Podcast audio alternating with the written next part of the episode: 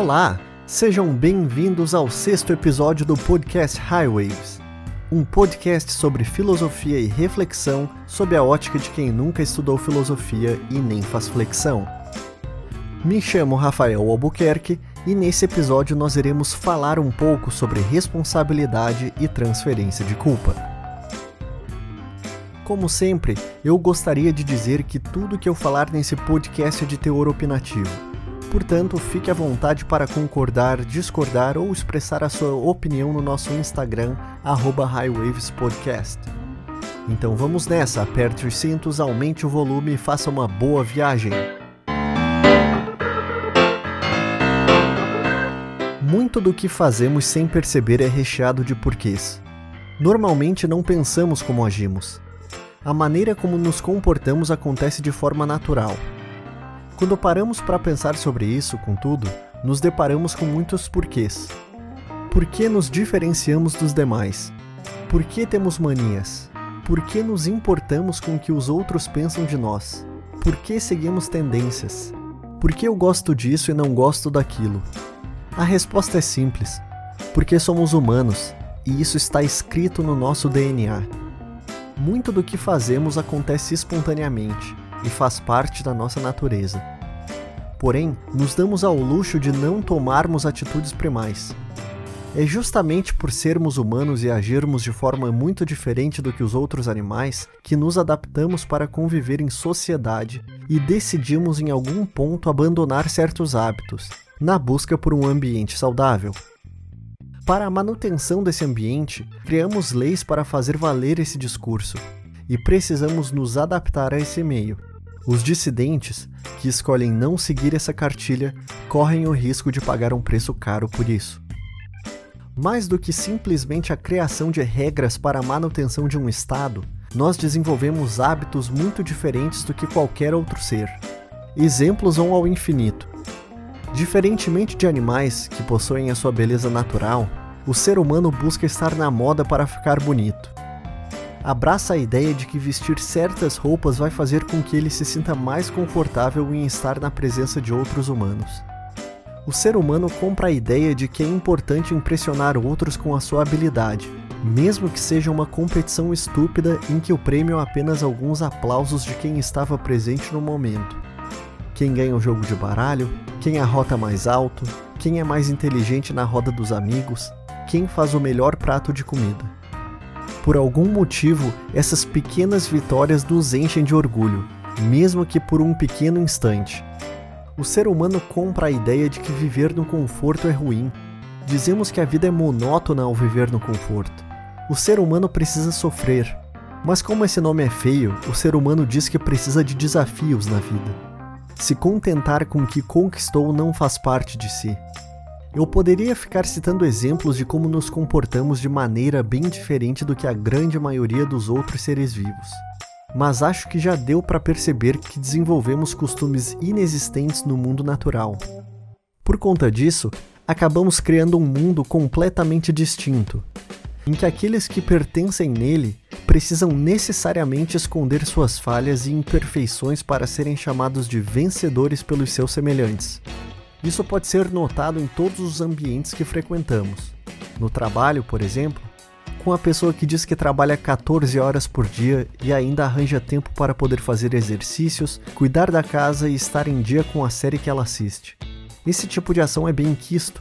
Essa pessoa é vista com bons olhos, mas não nos perguntamos que tipo de escolhas ela tomou. Se ela trabalha 14 horas por dia, acompanha todas as séries e faz exercícios, Quanto tempo ela dedica à sua família e amigos? Qual o seu nível de estresse? Ela trabalha tanto por vício ou por necessidade? São essas falhas e imperfeições que ninguém quer mostrar, e as redes sociais escancaram isso. A falsa realidade de que tudo é perfeito. Abrir o Instagram e ser bombardeado com registro de pessoas que compartilham momentos de felicidade parece ser saudável. Seguir pessoas e gurus que ensinam como viver uma vida melhor parece nos fazer bem. Acompanhar a vida de famosos parece ser interessante, pois eles vivem uma vida muito diferente das demais. Estar cercado desse tipo de conteúdo soa fantástico, mas não condiz com a realidade. O algoritmo que comanda o seu acesso vai cada vez mais mostrar uma realidade inventada e você vai andar em círculos em um labirinto de ilusões. Nossas redes não foram feitas para registrar os momentos embaraçosos que acontecem entre os cliques, e um mar de likes apenas esconde a nossa real personalidade. Ao mesmo tempo em que esse mundo digital parece ser insano, nós escolhemos fazer parte dele. Estar conectado de alguma forma preenche a coluna do pertencimento a algum grupo. Ser marcado na foto com os amigos soa muito mais divertido porque, momentos após o clique, todos olham para baixo na sua tela individual e comentam sobre o que estão olhando, o que ficou bom e o que não ficou. Não fazer parte disso significa não estar presente naquele instante. Fica claro apontar as redes sociais como sendo responsável por tudo isso. Os saudosos dirão que no tempo deles as coisas eram bem diferentes e que na rua deles só tinha mato. Temos de concordar em partes com esse discurso. Antes de 2007, ano em que o iPhone foi lançado, e portanto o conceito de smartphone foi desenvolvido, não tínhamos a real noção da proporção do impacto que isso causaria na nossa sociedade. À medida em que a popularidade desse tipo de produto foi crescendo, fomos criando ferramentas que faziam com que cada vez mais criássemos a sensação da necessidade desse aparelho. Ao mesmo tempo que hábitos e costumes foram mudando rapidamente, inclusive a maneira como a relação mercado-consumidor age. Nossos cliques se tornaram produtos e o algoritmo das redes sabe bem disso. Pois bem, essa necessidade acabou criando problemas novos que outrora eram inexistentes. Esse problema é nosso, de agora. Por ser muito novo, não há receita ou remédio para isso. Cabe a nós entendermos como lidar com esse tipo de situação. É fácil apontar culpados, as redes sociais, mas até que ponto isso nos ajudaria a resolver esse problema? A não ser que alguém tenha apontado uma arma para a sua cabeça e o tenha forçado a criar contas nas redes, se responsabilizar por esse problema também é importante. Culpar um ambiente, algo que não possui um CPF, é muito mais fácil. Transferir a culpa para algo inanimado parece tirar o peso dos nossos ombros. Assim, o sacrifício e mudar a maneira como se consome esse conteúdo se dilui. Então, como lidar com isso? Começamos por deixar a hipocrisia de lado e confrontando a nossa necessidade constante no consumo de conteúdo e a necessidade de se expor nas redes sociais, seja através de fotos ou opiniões. Fazer uma autoanálise comportamental entender que a ferramenta só existe porque há demanda para isso e responsabilizar a pessoa cuja digital desbloqueia o aparelho que dá acesso às redes é fundamental para que alguma mudança aconteça mas não sejamos tão duros conosco. É claro que um consumo moderado é normal e pode nos ajudar quando sabemos procurar entender o que realmente devemos acessar e o quão expostos queremos ficar. Sabendo utilizar a ferramenta que nos coloca próximos de todo o conteúdo disponível no mundo pode ser uma grande companhia na busca pelo lazer, estudos e trabalho. O que podemos tirar de lição disso tudo? Que isso tem uma saída já que somos responsáveis pelo nosso comportamento e pelo consumo exagerado das nossas redes, também somos nós os responsáveis para que possamos mudar tudo isso. É claro que o nível de dificuldade varia de acordo com o usuário, mas cabe a reflexão.